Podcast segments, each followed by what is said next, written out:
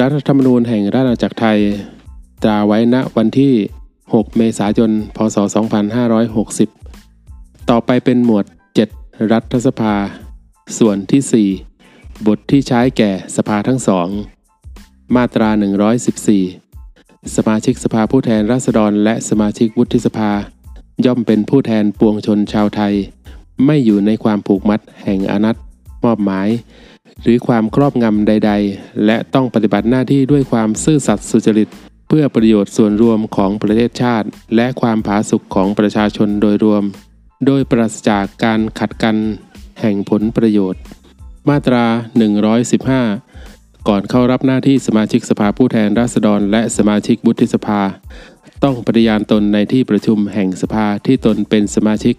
ด้วยถ้อยคำดังต่อไปนี้ ข้าพเจ้าวงเล็บ ชื่อผู้ปฏิญาณ ขอปฏิญาณว่า ข้าพเจ้าจะปฏิบัติหน้าที่ด้วยความซื่อสัตย์สุจริต เพื่อประโยชน์ของประเทศและประชาชน ทั้งจะรักษาไว้และปฏิบัติตามซึ่งรัฐธรรมนูญแห่งราชอาณาจักรไทยทุกประการ มาตรา 116 สภาผู้แทนราษฎรและวุฒิสภาแต่ละสภา มีประธานสภาคนหนึ่งและรองประธานสภาคนหนึ่งหรือสองคน ซึ่งพระมหากษัตริย์ทรงแต่งตั้งจาก สมาชิกแห่งสภานั้นๆ ตามมติของสภา ในระหว่างการดำรงตำแหน่งประธานและรองประธานสภาผู้แทนราษฎร จะเป็นกรรมการบริหารหรือดำรงตำแหน่งใดในพักการเมืองขณะเดียวกันมิได้ มาตรา 117 ประธานและรองประธานสภาผู้แทนราษฎรดำรงตำแหน่งจนสิ้นอายุของสภาผู้แทนราษฎร หรือมีการยุบสภาผู้แทนราษฎร ประธานและรองประธานวุฒิสภาดำรงตำแหน่ง จนถึงวันสิ้นอายุของวุฒิสภา เว้นแต่ในระหว่างเวลา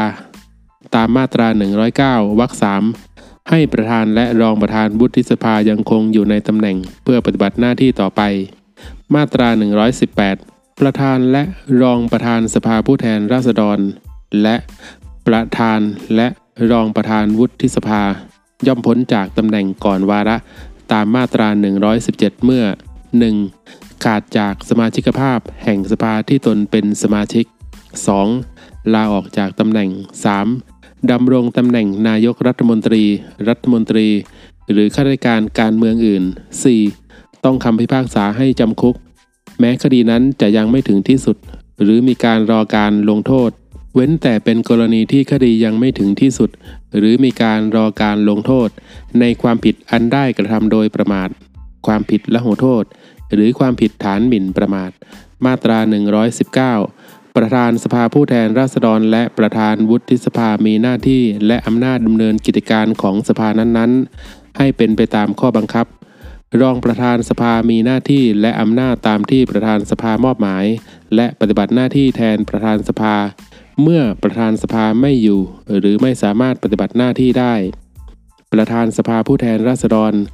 ประธานวุฒิสภา และผู้ทำหน้าที่แทนต้องวางตนเป็นกลางในการปฏิบัติหน้าที่ เมื่อประธานและรองประธานสภาผู้แทนราษฎร หรือประธานและรองประธานวุฒิสภา ไม่อยู่ในที่ประชุม ให้สมาชิกแห่งสภานั้นๆ เลือกกันเอง ให้สมาชิกคนหนึ่งเป็นประธานในคราวประชุมนั้น มาตรา 120 การประชุมสภาผู้แทนราษฎร และการประชุมวุฒิสภา ต้องมีสมาชิกมาประชุมไม่น้อยกว่ากึ่งหนึ่งของจำนวนสมาชิกทั้งหมด เท่าที่มีอยู่ของแต่ละสภา จึงจะเป็นองค์ประชุมเว้นแต่ในกรณีการพิจารณาระเบียบวาระกระทู้สภาผู้แทนราษฎรหรือวุฒิสภาจะกำหนดองค์ประชุมไว้ในข้อบังคับเป็นอย่างอื่นก็ได้ การลงมติวินิจฉัยข้อปรึกษา ให้ถือเสียงข้างมากเป็นประมาณ เว้นแต่ที่มีบัญญัติไว้เป็นอย่างอื่น ในรัฐธรรมนูญ สมาชิกคนหนึ่งย่อมมีเสียงหนึ่งในการออกเสียงลงคะแนน ถ้ามีคะแนนเสียงเท่ากัน ให้ประธานในที่ประชุมออกเสียงเพิ่มขึ้นอีกเสียงหนึ่งเป็นเสียงชี้ขาด รายงานการประชุมและบันทึกการออกเสียงลงคะแนนของสมาชิกแต่ละคน ต้องเปิดเผยให้ประชาชนทราบได้ทั่วไป เว้นแต่กรณีการประชุมลับ หรือการออกเสียงลงคะแนนเป็นการลับ การออกเสียงลงคะแนน เลือก หรือ ให้ความเห็นชอบให้บุคคลดำรงตำแหน่งใด ให้กระทำเป็นการลับ เว้นแต่ที่มีบัญญัติไว้เป็นอย่างอื่นในรัฐธรรมนูญ มาตรา 121 ภายใน 15 วันนับแต่วันประกาศผลการเลือกตั้งสมาชิกสภาผู้แทนราษฎร อันเป็นการเลือกตั้งทั่วไป ให้มีการเรียกประชุมรัฐสภา เพื่อให้สมาชิกได้มาประชุมเป็นครั้งแรก ในปีหนึ่งให้มีสมัยประชุมสามัญของรัฐสภาสองสมัย สมัยหนึ่งให้มีกำหนดเวลา 120 วัน แต่พระมหากษัตริย์จะโปรดเกล้า โปรดกระหม่อม ให้ขยายเวลาออกไปก็ได้ การปิดสมัยประชุมสามัญประจำปีก่อนครบกำหนดเวลา 120 วัน จะกระทำได้ ก็แต่โดยความเห็นชอบของรัฐสภา ในวันประชุมครั้งแรกตามวรรคหนึ่งให้ถือเป็นวันเริ่มสมัยประชุมสามัญประจำปีครั้งที่หนึ่งส่วนวันเริ่มสมัยประชุมสามัญประจำปีครั้งที่สองให้เป็นไปตามที่สภาผู้แทนราษฎรกำหนด แต่ในกรณีที่การประชุมครั้งแรกตามวรรคหนึ่งมีเวลาจนถึงสิ้นปีปฏิทินไม่เพียงพอ ที่จะจัดให้มีการประชุมสมัยประชุมสามัญประจำปีครั้งที่สองจะไม่มีการประชุมสมัยสามัญ ประจำปีครั้งที่สองสำหรับปีนั้นก็ได้ มาตรา 122 พระมหากษัตริย์ ทรงเรียกประชุมรัฐสภา ทรงเปิดและทรงปิดประชุม พระมหากษัตริย์จะทรงเสด็จพระราชดำเนินมาทรงทำรัฐพิธี เปิดประชุมสมัยประชุมสามัญประจำปี ครั้งแรกด้วยพระองค์เอง หรือจะโปรดเกล้าโปรดกระหม่อม ให้พระรัชทายาท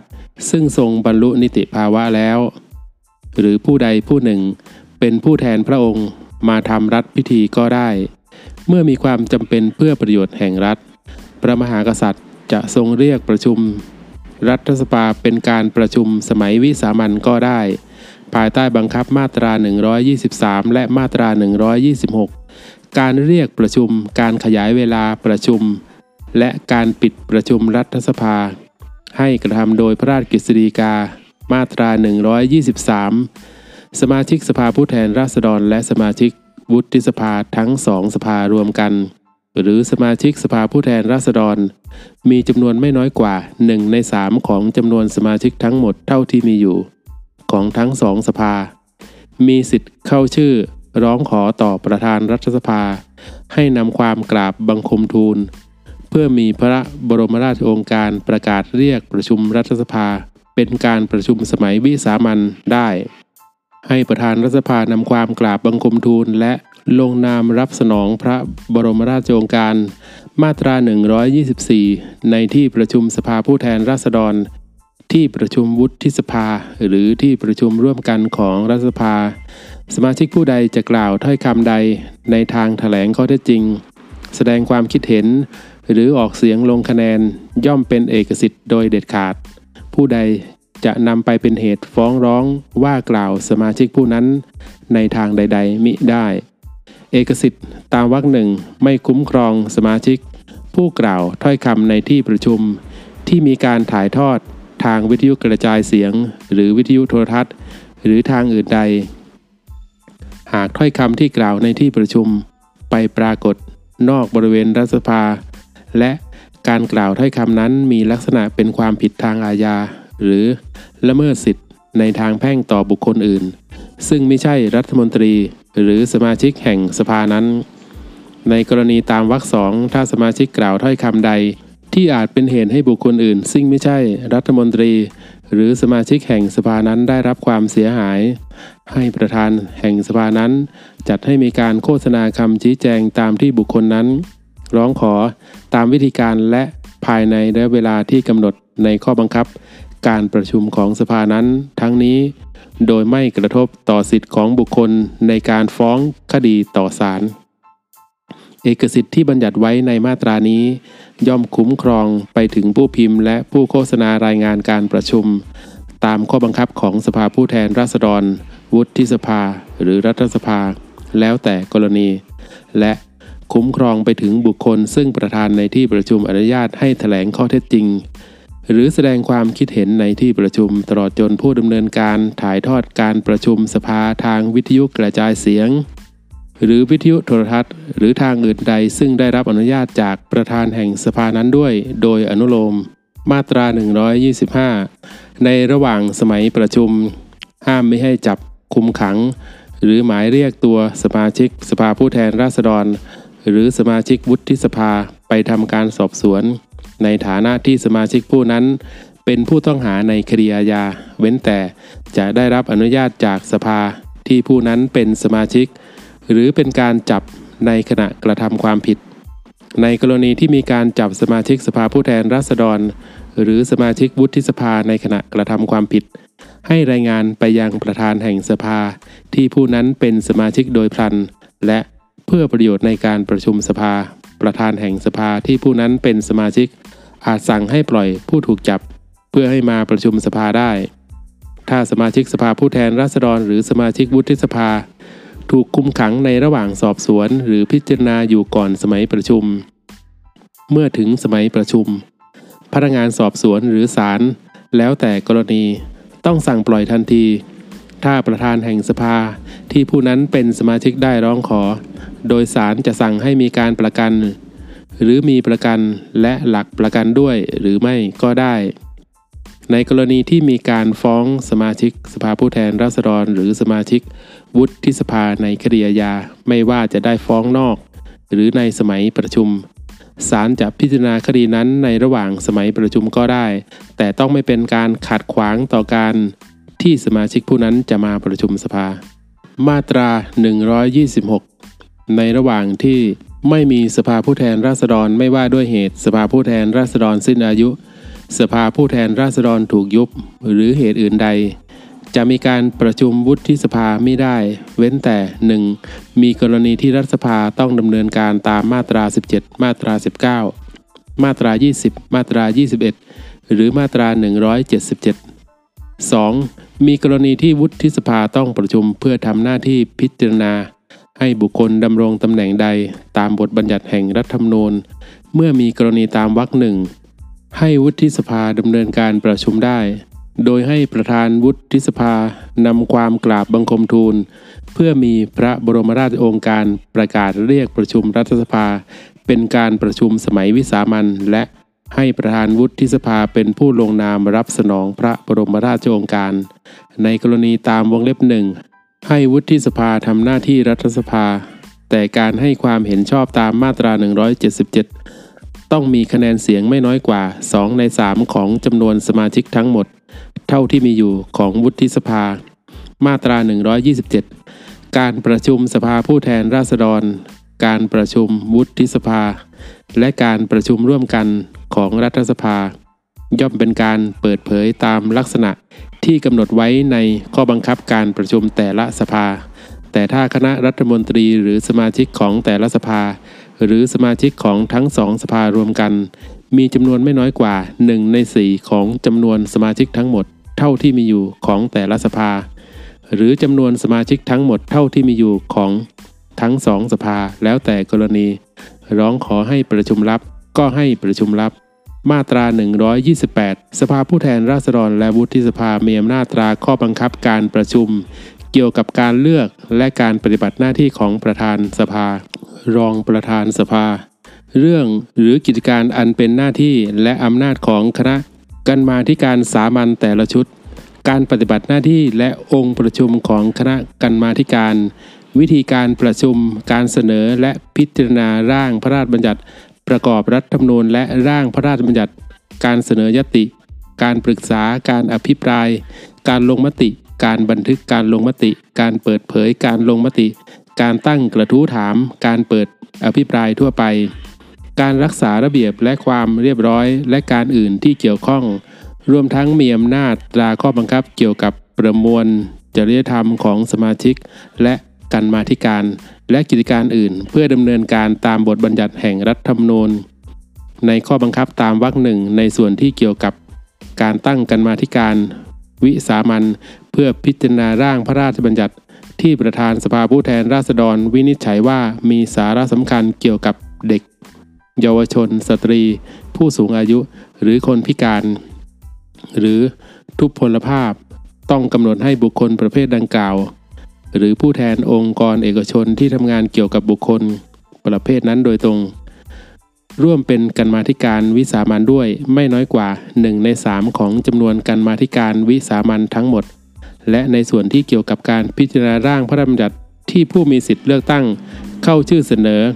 ต้องกำหนดให้ผู้แทนของผู้มีสิทธิ์เลือกตั้ง ซึ่งเข้าชื่อเสนอร่างพระราชบัญญัติดังกล่าว ร่วมเป็นกรรมาธิการ วิสามันด้วย ไม่น้อยกว่า 1 ใน 3 ของจำนวนกรรมาธิการวิสามันทั้งหมด มาตรา 129 สภาผู้แทนราษฎรและวุฒิสภา มีอำนาจเลือกสมาชิกของแต่ละสภา ตั้งเป็นคณะกรรมาธิการสามัญและมีอำนาจเลือกบุคคล ผู้เป็นสมาชิก หรือไม่ได้เป็นสมาชิก ตั้งเป็นคณะกรรมาธิการวิสามัญหรือคณะกรรมาธิการร่วมกันตามมาตรา 137 เพื่อกระทำกิจการ พิจารณาสอบหาข้อเท็จจริง หรือศึกษาเรื่องใด ๆ และรายงานให้สภาทราบ ตามระยะเวลาที่สภากำหนด การกระทำกิจการการสอบหาข้อเท็จจริง หรือการศึกษาตามวรรคหนึ่งต้องเป็นเรื่องที่อยู่ในหน้าที่และอำนาจของสภา และหน้าที่และอำนาจตามที่ระบุไว้ ในการตั้งคณะกรรมาธิการก็ดี ในการดำเนินการของคณะกรรมาธิการก็ดี ต้องไม่เป็นเรื่องซ้ำซ้อนกัน ในกรณีที่การกระทำกิจการ การสอบหาข้อเท็จจริง หรือการศึกษาในเรื่องใดมีความเกี่ยวข้องกัน ให้เป็นหน้าที่ของประธานสภาที่จะต้องดำเนินการให้คณะกรรมาการที่เกี่ยวข้องทุกชุด ร่วมกันดำเนินการ ในการสอบหาข้อเท็จจริง คณะกรรมาการจะมอบอำนาจ หรือมอบหมายให้บุคคล หรือคณะบุคคลใดกระทำการแทนไม่ได้ คณะกรรมาการตามวรรคหนึ่ง มีอำนาจเรียกเอกสารจากบุคคลใด หรือเรียกบุคคลใดมาแถลงข้อเท็จจริง หรือแสดงความเห็นในกิจการที่กระทำหรือในเรื่องที่พิจารณาสอบหาข้อเท็จจริง หรือศึกษาอยู่นั้นได้ แต่การเรียกเช่นว่านั้น มิให้ใช้บังคับแก่ ผู้พิพากษาหรือตุลาการที่ปฏิบัติตามหน้าที่ หรือใช้อำนาจในกระบวนวิธีพิจารณาพิพากษาอัตถคดี หรือการบริหารงานบุคคลของแต่ละศาลและมิให้ใช้บังคับแก่ผู้ดำรงตำแหน่ง ในองค์กรอิสระในส่วนที่เกี่ยวกับการปฏิบัติตามหน้าที่และอำนาจโดยตรงในแต่ละองค์กรตามบทบัญญัติในรัฐธรรมนูญ หรือตามพระราชบัญญัติประกอบรัฐธรรมนูญ แล้วแต่กรณี ให้เป็นหน้าที่ของรัฐมนตรีที่รับผิดชอบในกิจการที่คณะกรรมาธิการ สอบหาข้อเท็จจริงหรือศึกษา ที่จะต้องสั่งการให้เจ้าหน้าที่ของรัฐในสังกัดหรือในกำกับ ให้ข้อเท็จจริง ส่งเอกสาร หรือแสดงความเห็นตามที่คณะกรรมาการเรียก ให้สภาผู้แทนราษฎรและวุฒิสภาเปิดเผยบันทึกการประชุม รายงานการดำเนินการ รายงานการสอบหาข้อเท็จจริง หรือรายงานการศึกษา แล้วแต่กรณีของคณะกรรมาการให้ประชาชนทราบ เว้นแต่สภาผู้แทนราษฎรหรือวุฒิสภา แล้วแต่กรณีมีมติมิให้เปิดเผย เอกสิทธิ์ที่บัญญัติไว้ในมาตรา 124 ให้คุ้มครองถึงบุคคล ผู้กระทำหน้าที่และผู้ปฏิบัติตามคำเรียกตามมาตรานี้ด้วยกรรมาธิการสามัญซึ่งตั้งจากผู้ซึ่งเป็นสมาชิกสภาผู้แทนราษฎรทั้งหมด ต้องมีจำนวนตาม หรือใกล้เคียงกับอัตราส่วนของจำนวนสมาชิกสภาผู้แทนราษฎร ของแต่ละพรรคการเมือง ที่มีอยู่ในสภาผู้แทนราษฎร ในระหว่างที่ยังไม่มีข้อบังคับการประชุมสภาผู้แทนราษฎรตามมาตรา 128 ให้ประธานสภาผู้แทนราษฎร เป็นผู้กำหนดอัตราส่วนตามวรรค8 มาตรา 130ให้มีพระราชบัญญัติประกอบรัฐธรรมนูญดังต่อไปนี้ 1. พระราชบัญญัติประกอบรัฐธรรมนูญว่าด้วยการเลือกตั้งสมาชิกสภาผู้แทนราษฎร 2. พระราชบัญญัติประกอบรัฐธรรมนูญว่าด้วยการได้มา ซึ่งสมาชิกวุฒิสภา 3. พระราชบัญญัติประกอบรัฐธรรมนูญว่าด้วยคณะกรรมการการเลือกตั้ง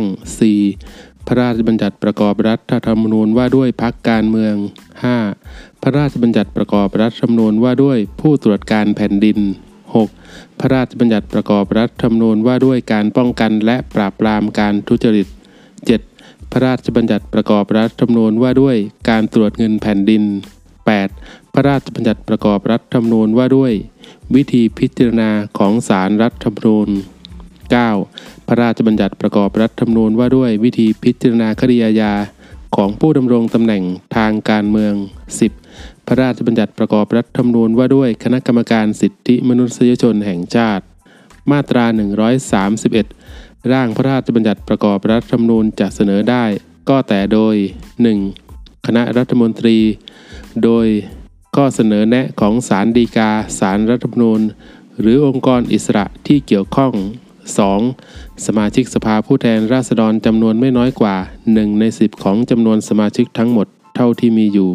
ของสภาผู้แทนราษฎร มาตรา 132 ร่างพระราชบัญญัติประกอบรัฐธรรมนูญ นอกจากที่บัญญัติไว้ดังต่อไปนี้ ให้กระทำเช่นเดียวกับพระราชบัญญัติ 1. การเสนอร่างพระราชบัญญัติประกอบรัฐนูญให้เสนอต่อรัฐสภา และให้รัฐสภาประชุมร่วมกัน เพื่อพิจารณาร่างพระราชบัญญัติประกอบรัฐธรรมนูญ ให้แล้วเสร็จภายในเวลา 180 วัน โดยการออกเสียงลงคะแนนในวาระที่ 3 ต้องมีคะแนนเสียงเห็นชอบด้วยมากกว่า กึ่งหนึ่งของจำนวนสมาชิกทั้งหมด เท่าที่มีอยู่ของรัฐสภา ถ้าที่ประชุมร่วมกันของรัฐสภาพิจารณาไม่แล้วเสร็จภายในกำหนดเวลาดังกล่าว ให้ถือว่ารัฐสภาให้ความเห็นชอบตามร่างที่เสนอตามมาตรา 131 2. ภายใน 15 วัน นับแต่วันที่รัฐสภาให้ความเห็นชอบร่างพระราชบัญญัติประกอบรัฐธรรมนูญ ให้รัฐสภา ส่งร่างพระราชบัญญัติประกอบรัฐธรรมนูญนั้นไปยังศาลฎีกาศาลรัฐธรรมนูญ หรือองค์กรอิสระที่เกี่ยวข้อง เพื่อให้ความเห็นในกรณีที่ศาลฎีกาศาลรัฐธรรมนูญ หรือองค์กรอิสระที่เกี่ยวข้อง ไม่มีข้อทักท้วง ภายใน 10 วันนับแต่วันที่ได้รับร่างดังกล่าว ให้รัฐสภาดำเนินการต่อไป 3. ในกรณีที่ศาลฎีกาศาลรัฐธรรมนูญหรือองค์กรอิสระที่เกี่ยวข้องเห็นว่า ร่างพระราชบัญญัติประกอบรัฐธรรมนูญที่รัฐสภาให้ความเห็นชอบ มีข้อความใดขัด หรือแย้งต่อรัฐธรรมนูญ หรือทำให้ไม่สามารถปฏิบัติหน้าที่ให้ถูกต้องตามบทบัญญัติของรัฐธรรมนูญได้ ให้เสนอความเห็นไปยังรัฐสภา และให้รัฐสภาประชุมร่วมกัน เพื่อพิจารณาให้แล้วเสร็จภายใน 30 วัน นับแต่วันที่ได้รับความเห็น ดังกล่าวในการนี้ให้รัฐสภามีอำนาจแก้ไขเพิ่มเติม ตามข้อเสนอของศาลฎีกาศาลรัฐธรรมนูญ หรือองค์กรอิสระตามที่เห็นสมควรได้ และเมื่อดำเนินการเสร็จแล้วให้รัฐสภาดำเนินการต่อไป มาตรา 133 ร่างพระราชบัญญัติให้เสนอต่อสภาผู้แทนราษฎร และ จะเสนอได้ก็แต่โดย 1. คณะรัฐมนตรี 2. สมาชิกสภาผู้แทนราษฎรจำนวนไม่น้อยกว่า 20 คน 3. ผู้มีสิทธิ์เลือกตั้งจำนวนไม่น้อยกว่า 10,000 คนเข้าชื่อเสนอกฎหมาย ตามหมวด 3 สิทธิและเสรีภาพของปวงชนชาวไทย หรือหมวด 5 หน้าที่ของรัฐ ทั้งนี้ตามกฎหมายว่าด้วยการเข้าชื่อเสนอกฎหมาย ในกรณีที่ร่างพระราชบัญญัติซึ่งมีผู้เสนอตามวงเล็บ 2 หรือวงเล็บ 3 เป็นร่างพระราชบัญญัติเกี่ยวด้วย การเงิน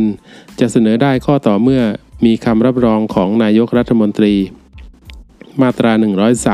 134 ร่างพระราชบัญญัติเกี่ยวด้วยการเงินหมายความถึงร่างพระราชบัญญัติ ว่าด้วยเรื่องใดเรื่องหนึ่ง ดังต่อไปนี้ 1. การตั้งขึ้น ยกเลิก ลด เปลี่ยนแปลง แก้ไข ผ่อน หรือวางระเบียบการบังคับอันเกี่ยวกับภาษีหรืออากร 2. การจัดสรรรับ รักษา หรือจ่ายเงินแผ่นดิน หรือการโอนงบประมาณรายจ่ายของแผ่นดิน 3. การกู้เงิน การค้ำประกัน การใช้เงินกู้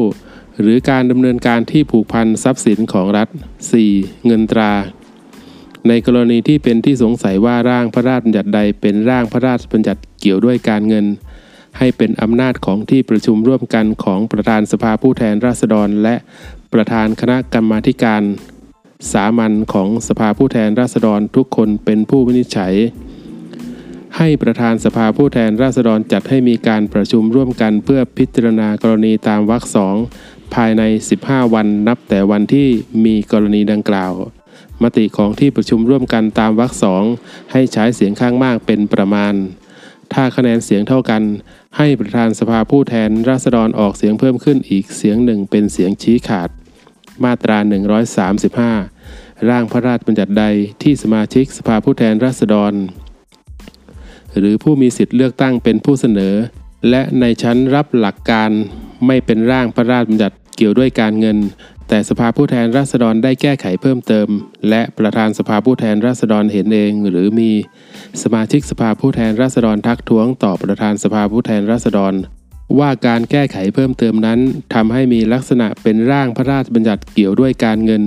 ให้ประธานสภาผู้แทนราษฎรสั่งระงับการพิจารณาไว้ก่อน เพื่อดำเนินการต่อไปตามมาตรา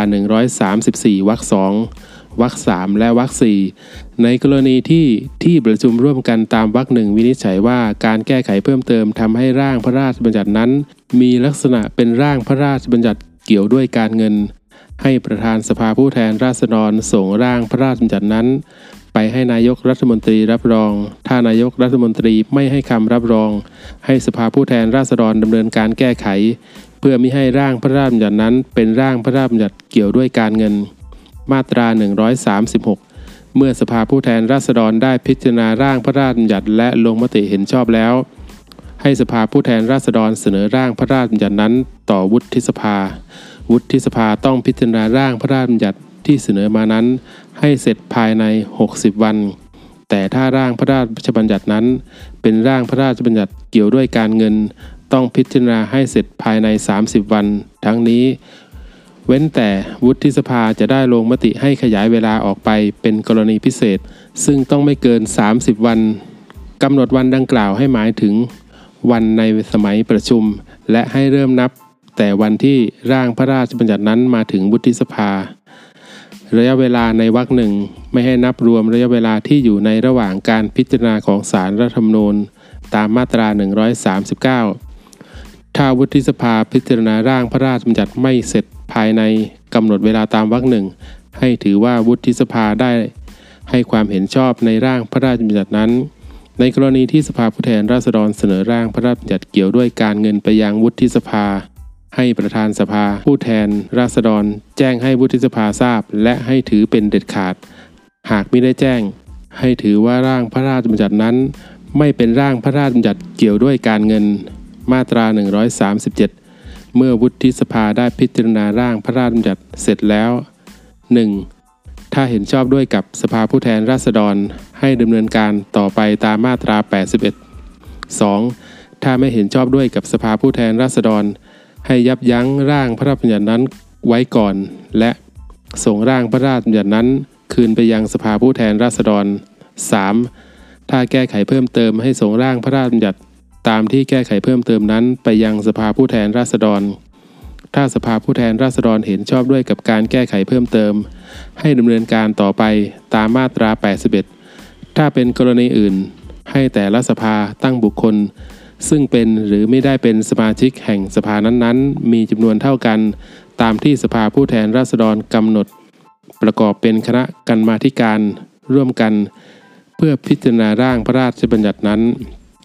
และให้คณะกรรมาธิการร่วมกันรายงานและเสนอร่างพระราชบัญญัติที่คณะกรรมาธิการร่วมกันได้พิจารณาแล้ว ต่อสภาทั้งสอง ถ้าสภาทั้งสองต่างเห็นชอบด้วยกับร่างพระราชบัญญัติที่คณะกรรมาธิการร่วมกันได้พิจารณาแล้ว ให้ดำเนินการต่อไปตามมาตรา 81 ถ้าสภาใดสภาหนึ่งไม่เห็นชอบด้วย ไม่ว่าอีกสภาหนึ่งจะได้พิจารณาร่างพระราชบัญญัตินั้น แล้วหรือไม่ ให้ยับยั้งร่างพระราชบัญญัตินั้นไว้ก่อน การประชุมคณะกรรมาการร่วมกัน ต้องมีกรรมาการของสภาทั้งสองมาประชุมไม่น้อยกว่ากึ่งหนึ่งของจำนวนกรรมาการทั้งหมดจึงจะเป็นองค์ประชุม และนำความในมาตรา 157 มาใช้บังคับโดยอนุโลม ถ้าวุฒิสภาไม่ส่งร่างพระราชบัญญัติคืนไปยังสภาผู้แทนราษฎร ภายในกำหนดเวลาตามมาตรา 136 ให้ถือว่าวุฒิสภาได้ให้ความเห็นชอบในร่างพระราชบัญญัตินั้น และให้ดำเนินการตามมาตรา 81 ต่อไป มาตรา 138 สภาผู้แทนราษฎรจะยกร่างพระราชบัญญัติที่ต้องยับยั้งไว้ตามมาตรา 137 ขึ้นพิจารณาใหม่ได้เมื่อพ้น 180 วันนับแต่ 1. วันที่วุฒิสภาส่งร่างพระราชบัญญัตินั้น คืนไปยังสภาผู้แทนราษฎร สำหรับกรณีการยับยั้งตามมาตรา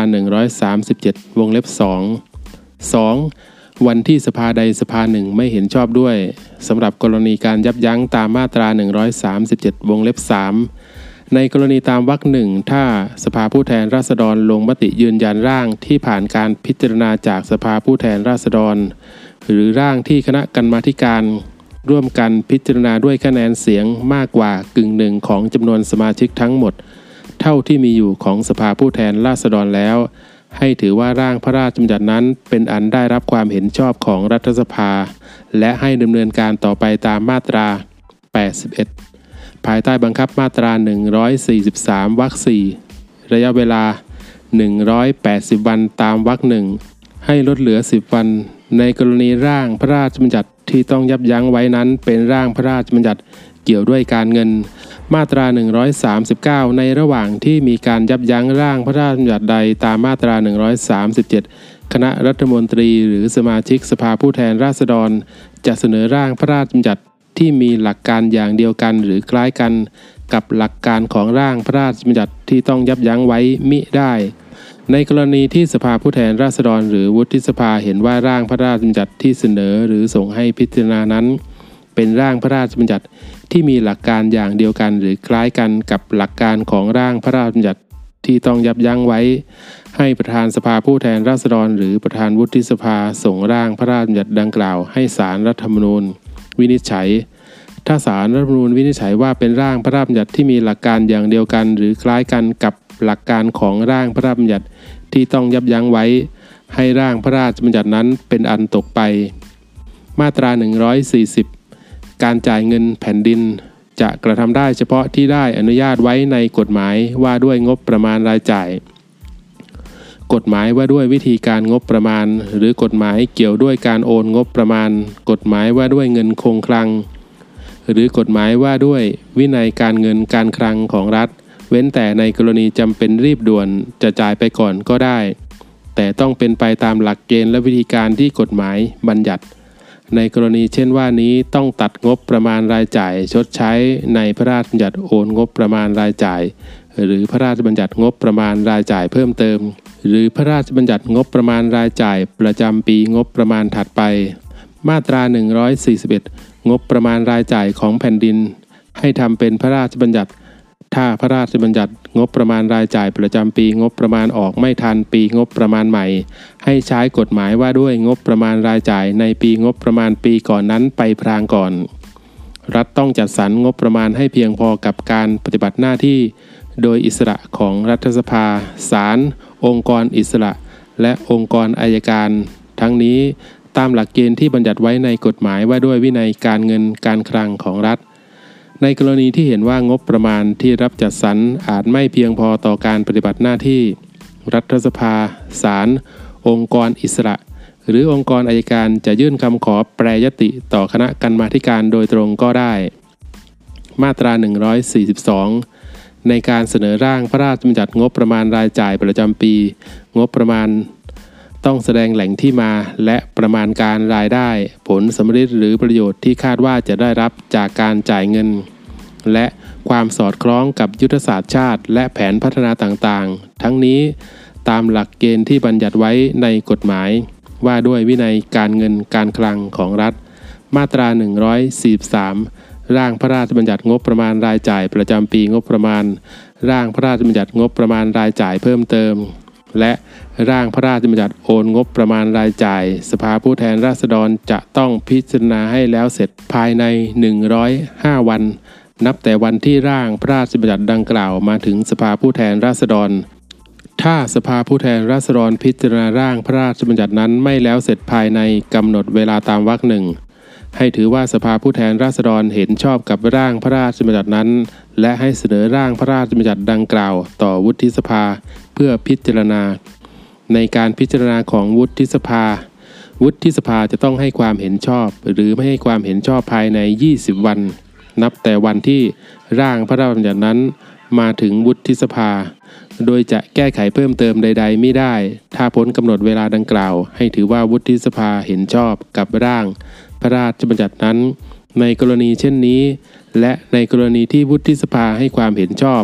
ให้ดำเนินการต่อไปตามมาตรา 81 ถ้าวุฒิสภาไม่เห็นชอบด้วยกับร่างพระราชบัญญัติดังกล่าว ให้นำความในมาตรา 138 วรรคสองมาใช้บังคับโดยอนุโลม โดยให้สภาผู้แทนราษฎรยกขึ้นพิจารณาใหม่ได้ทันที ระยะเวลาตามวรรคหนึ่งและวรรคสามมีให้นับรวมระยะเวลาที่ศาลรัฐธรรมนูญพิจารณา ตามมาตรา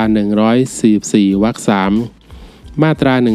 144 ในการพิจารณาร่างพระราชบัญญัติงบประมาณรายจ่ายประจำปีงบประมาณ ร่างพระราชบัญญัติงบประมาณรายจ่ายเพิ่มเติม และร่างพระราชบัญญัติโอนงบประมาณรายจ่าย สมาชิกสภาผู้แทนราษฎร จะแปรยติเปลี่ยนแปลงหรือแก้ไขเพิ่มเติมรายการ หรือจำนวนในรายการมิได้ แต่อาจแปรยติในทางลดหรือตัดทอนรายจ่าย ซึ่งไม่ใช่รายจ่ายตามข้อผูกพันอย่างใดอย่างหนึ่ง ดังต่อไปนี้ 1. เงินส่ง ใช้ต้นเงินกู้ 2. ดอกเบี้ยเงินกู้ 3. เงินที่กำหนดให้จ่ายตามกฎหมาย ในการพิจารณาของสภาผู้แทนราษฎร วุฒิสภา หรือคณะกรรมาธิการ การเสนอการแปรยติหรือการกระทำด้วยประการใด ๆ ที่มีผลให้สมาชิกสภาผู้แทนราษฎร สมาชิกวุฒิสภาหรือกันมาธิการ มีส่วนไม่ว่าโดยทางตรงหรือทางอ้อมในการใช้งบประมาณรายจ่ายจะกระทำไม่ได้ ในกรณีที่สมาชิกสภาผู้แทนราษฎร หรือสมาชิกวุฒิสภา มีจำนวนไม่น้อยกว่า 1 ใน 10 ของจำนวนสมาชิกทั้งหมด เท่าที่มีอยู่ของแต่ละสภา เห็นว่ามีการกระทำที่ฝ่าฝืนบทบัญญัติตามวรรคสองให้เสนอความเห็นต่อสารรัฐนูญเพื่อพิจารณา และสารรัฐนูญต้องพิจารณาวินิจฉัยให้แล้วเสร็จ ภายใน 15 วันนับแต่วันที่ได้รับความเห็นดังกล่าว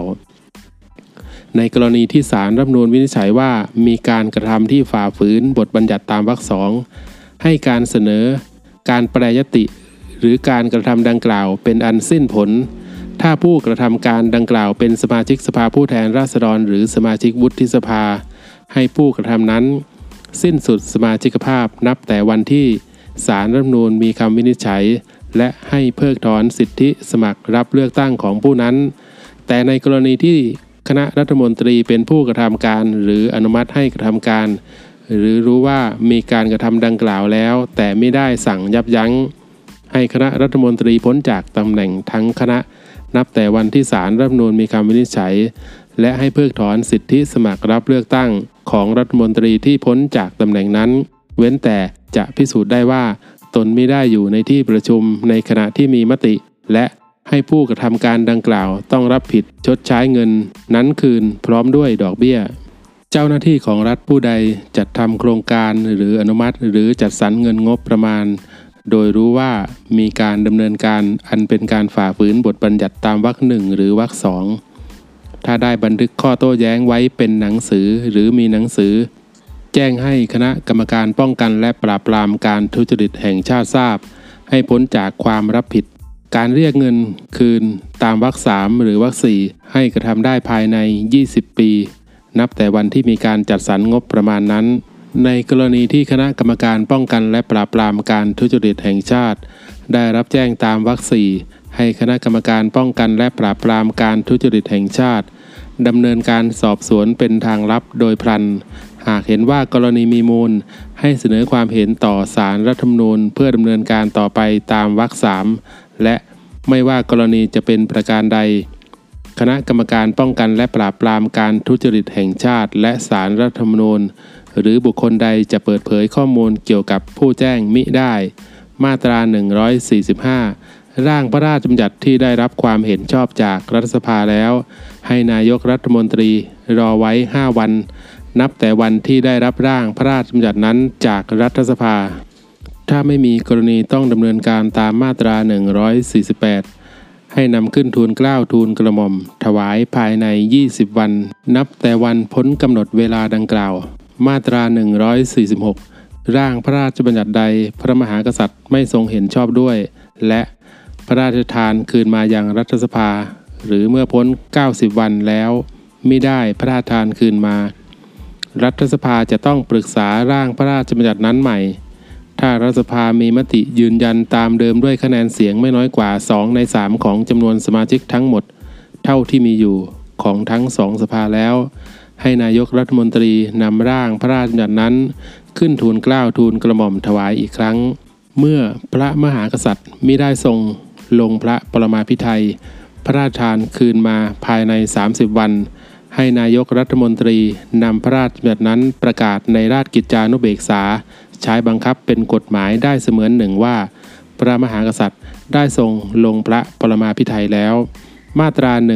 147 ในกรณีที่อายุของสภาผู้แทนราษฎร สิ้นสุดลง หรือมีการยุบสภาผู้แทนราษฎร ร่างรัฐธรรมนูญแก้ไขเพิ่มเติม หรือร่างพระราชบัญญัติที่รัฐสภายังไม่ได้ให้ความเห็นชอบ หรือที่รัฐสภาให้ความเห็นชอบแล้ว แต่พระมหากษัตริย์ไม่ทรงเห็นชอบด้วย หรือเมื่อพ้น 90 วันแล้วมิได้พระราชทานคืนมา ให้เป็นอันตกไป บรรดาร่างรัฐธรรมนูญแก้ไขเพิ่มเติม หรือร่างพระราชบัญญัติที่รัฐสภา ยังไม่ได้ให้ความเห็นชอบที่ตกไปตามวรรคหนึ่งถ้าคณะรัฐมนตรีที่ตั้งขึ้นใหม่ ภายหลังการเลือกตั้งทั่วไป ร้องขอต่อรัฐสภา เพื่อให้รัฐสภา สภาผู้แทนราษฎรหรือพุทธิสภา แล้วแต่กรณีพิจารณาต่อไป ถ้ารัฐสภาเห็นชอบด้วย ก็ให้รัฐสภา สภาผู้แทนราษฎรหรือวุฒิสภา แล้วแต่กรณีพิจารณาต่อไปได้ แต่คณะรัฐมนตรีต้องร้องขอภายใน 60 วัน นับแต่วันเรียกประชุมรัฐสภาครั้งแรก ภายหลังการเลือกตั้งทั่วไป มาตรา 148ก่อนที่นายกรัฐมนตรีจะนำร่างพระราชบัญญัติใดขึ้นทูลเกล้าทูลกระหม่อมถวาย เพื่อพระมหากษัตริย์ทรงลงพระปรมาภิไธยตามมาตรา 81 1. หากสมาชิกสภาผู้แทนราษฎร สมาชิกวุฒิสภา หรือสมาชิกของทั้งสองสภารวมกันมีจำนวนไม่น้อยกว่า 1 ใน 10 ของจำนวนสมาชิกทั้งหมดเท่าที่มีอยู่ของทั้งสองสภา เห็นว่าร่างพระราชบัญญัติดังกล่าว มีข้อความขัดหรือแย้งต่อรัฐธรรมนูญ หรือตราขึ้นโดยไม่ถูกต้องตามบทบัญญัติแห่งรัฐธรรมนูญ ให้เสนอความเห็นต่อประธานสภาผู้แทนราษฎร ประธานวุฒิสภา หรือประธานรัฐสภา แล้วแต่กรณี แล้วให้ประธานแห่งสภา ที่ได้รับความเห็นดังกล่าว ส่งความเห็นนั้นไปยังศาลรัฐธรรมนูญเพื่อวินิจฉัย และแจ้งให้นายกรัฐมนตรีทราบโดยไม่ชักช้า 2. หากนายกรัฐมนตรีเห็นว่า ร่างพระราชบัญญัติดังกล่าว มีข้อความขัดหรือแย้งต่อรัฐธรรมนูญ หรือตราขึ้นโดยไม่ถูกต้องตามบทบัญญัติแห่งรัฐธรรมนูญ ให้ส่งความเห็นเช่นว่านั้นไปยังศาลรัฐธรรมนูญ เพื่อวินิจฉัย และแจ้งให้ประธานสภาผู้แทนราษฎร และประธานวุฒิสภาทราบ โดยไม่ชักช้า ในระหว่างการพิจารณาวินิจฉัยของศาลรัฐธรรมนูญ นายกรัฐมนตรีจะนำร่างพระราชบัญญัติดังกล่าว ขึ้นทูลเกล้าทูลกระหม่อม ถวาย เพื่อพระมหากษัตริย์ทรงลงพระปรมาภิไธยไม่ได้ ถ้าศาลรัฐธรรมนูญวินิจฉัยว่า ร่างพระราชบัญญัตินั้นมีข้อความขัดหรือแย้งต่อรัฐธรรมนูญ หรือตราขึ้นโดยไม่ถูกต้องตามบทบัญญัติแห่งรัฐธรรมนูญ และข้อความดังกล่าวเป็นสาระสำคัญ ให้ร่างพระราชบัญญัตินั้นเป็นอันตกไป ถ้าศาลรัฐธรรมนูญวินิจฉัยว่าร่างพระราชบัญญัตินั้นมีข้อความขัดหรือแย้งต่อรัฐธรรมนูญ แต่ไม่ใช่กรณีตามวรรคสามให้ข้อความที่ขัดหรือแย้งต่อรัฐธรรมนูญนั้นเป็นอันตกไป และ ให้นายกรัฐมนตรีดำเนินการต่อไปตามมาตรา 81 มาตรา 149 ให้นำความในมาตรา 148 มาใช้บังคับแก่ร่าง ข้อบังคับการประชุมสภาผู้แทนราษฎร ร่างข้อบังคับการประชุมวุฒิสภา และร่างข้อบังคับการประชุมรัฐสภาที่สภาผู้แทนราษฎร วุฒิสภาหรือรัฐสภาแล้วแต่กรณีให้ความเห็นชอบแล้ว ก่อนนำไปประกาศในราชกิจจานุเบกษาด้วยโดยอนุโลม มาตรา 150 สมาชิกสภาผู้แทนราษฎร หรือสมาชิกวุฒิสภามีสิทธิ์ตั้งกระทู้ถามรัฐมนตรี ในเรื่องใดเกี่ยวกับงานในหน้าที่ โดยจะถามเป็นหนังสือหรือด้วยวาจาก็ได้ ตามข้อบังคับการประชุมแห่งสภานั้นๆ ซึ่งอย่างน้อยต้องกำหนดให้มีการตั้งกระทู้ถามด้วยวาจา โดยไม่ต้องแจ้งล่วงหน้าไว้ด้วย รัฐมนตรีย่อมมีสิทธิ์ที่จะไม่ตอบกระทู้ เมื่อคณะรัฐมนตรีเห็นว่าเรื่องนั้น ยังไม่ควรเปิดเผย เพราะเกี่ยวกับความปลอดภัย หรือประโยชน์สำคัญของแผ่นดิน มาตรา 151 สมาชิกสภาผู้แทนราษฎรจำนวนไม่น้อยกว่า 1 ใน 5 ของจำนวนสมาชิกทั้งหมด เท่าที่มีอยู่ของสภาผู้แทนราษฎร มีสิทธิ์เข้าชื่อเสนอยติขอเปิดอภิปรายทั่วไป เพื่อลงมติไม่ไว้วางใจรัฐมนตรี เป็นรายบุคคลหรือทั้งคณะ เมื่อได้มีการเสนอยติตามวรรคหนึ่งแล้ว จะมีการยุบสภาผู้แทนราษฎรไม่ได้ เว้นแต่จะมีการถอนยติ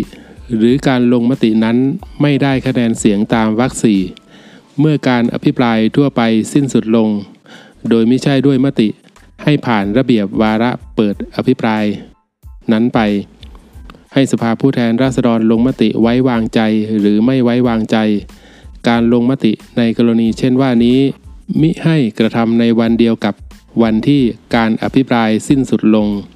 มติไม่ไว้วางใจต้องมีคะแนนเสียงมากกว่ากึ่งหนึ่งของจำนวนสมาชิกทั้งหมด เท่าที่มีอยู่ของสภาผู้แทนราษฎร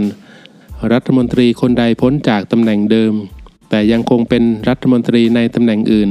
ภายหลังจากวันที่สมาชิกสภาผู้แทนราษฎรเข้าชื่อตามวรรคหนึ่ง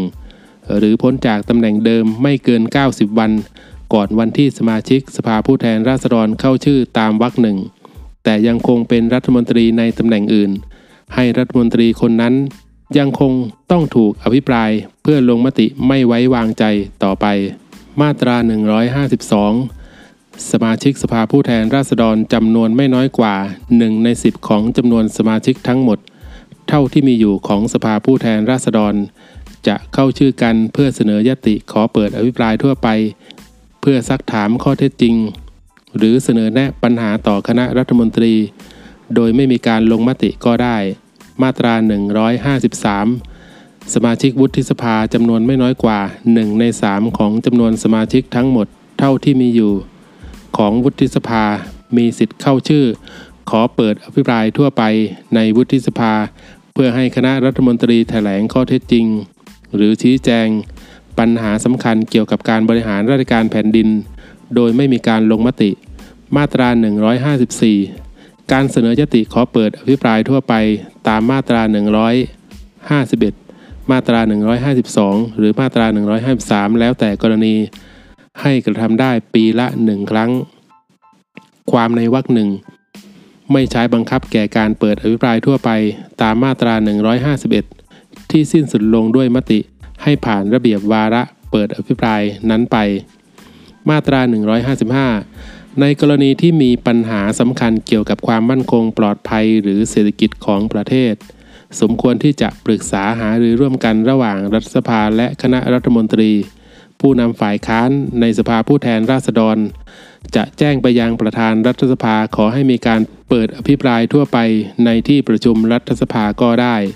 ในกรณีนี้ประธานรัฐสภาต้องดำเนินการให้มีการประชุมภายใน 15 วัน นับแต่วันที่ได้รับการแจ้ง แต่รัฐสภาจะลงมติในปัญหาที่อภิปรายมิได้ การประชุมตามวรรคหนึ่งให้ประชุมลับ และคณะรัฐมนตรีมีหน้าที่ต้องเข้าร่วมประชุมด้วย ส่วนที่ 5 การประชุมร่วมกันของรัฐสภา มาตรา 156 ในกรณีต่อไปนี้ ให้รัฐสภาประชุมร่วมกัน 1. การให้ความเห็นชอบในการแต่งตั้งผู้สำเร็จราชการแทนพระองค์ตามมาตรา 17 2. การปฏิญาณตนของผู้สำเร็จราชการแทนพระองค์ ต่อรัฐสภาตามมาตรา 19 3. การรับทราบ การแก้ไขเพิ่มเติมกฎมนเทียนบานว่าด้วยการสืบราชสันตติวงศ์พระพุทธศักราช 2467 ตามมาตรา 20 4. การรับทราบหรือให้ความเห็นชอบ ในการสืบราชสมบัติตามมาตรา 21 5. การให้ความเห็นชอบในการปิดสมัยประชุมตามมาตรา 121 6. การเปิดประชุมรัฐสภาตามมาตรา 122 7. การพิจารณาร่างพระราชบัญญัติประกอบรัฐธรรมนูญตามมาตรา 132 8. การปรึกษาร่างพระราชบัญญัติประกอบรัฐธรรมนูญหรือร่างพระราชบัญญัติใหม่ตามมาตรา 146 9. การพิจารณาให้ความเห็นชอบตามมาตรา 147 10. การเปิดอภิปรายทั่วไปตามมาตรา 155 และมาตรา 165 11. การตราข้อบังคับการประชุมรัฐสภาตามมาตรา 157 12. การถแถลงนโยบายตามมาตรา 162 13. การให้ความเห็นชอบในการประกาศสงครามตามมาตรา 177 14. การรับฟังคำชี้แจง และการให้ความเห็นชอบหนังสือสัญญาตามมาตรา 178 15. การแก้ไขเพิ่มเติมรัฐธรรมนูญตามมาตรา 256 16 กรณีอื่นตามที่บัญญัติไว้ในรัฐธรรมนูญมาตรา 157 ในการประชุมร่วมกันของรัฐสภา ให้ใช้ข้อบังคับการประชุมรัฐสภา ในระหว่างที่ยังไม่มีข้อบังคับการประชุมรัฐสภา ให้ใช้ข้อบังคับการประชุมสภาผู้แทนราษฎรโดยอนุโลมไปพรางก่อน ในการประชุมร่วมกันของรัฐสภา ให้นำบทที่ใช้แก่สภาทั้งสองมาใช้บังคับโดยอนุโลมเว้นแต่ ในเรื่องการตั้งคณะกรรมาธิการกรรมาธิการซึ่งตั้งจากผู้ซึ่งเป็นสมาชิกของแต่ละสภา จะต้องมีจำนวนตามหรือใกล้เคียงกับอัตราส่วนของจำนวนสมาชิกของแต่ละสภา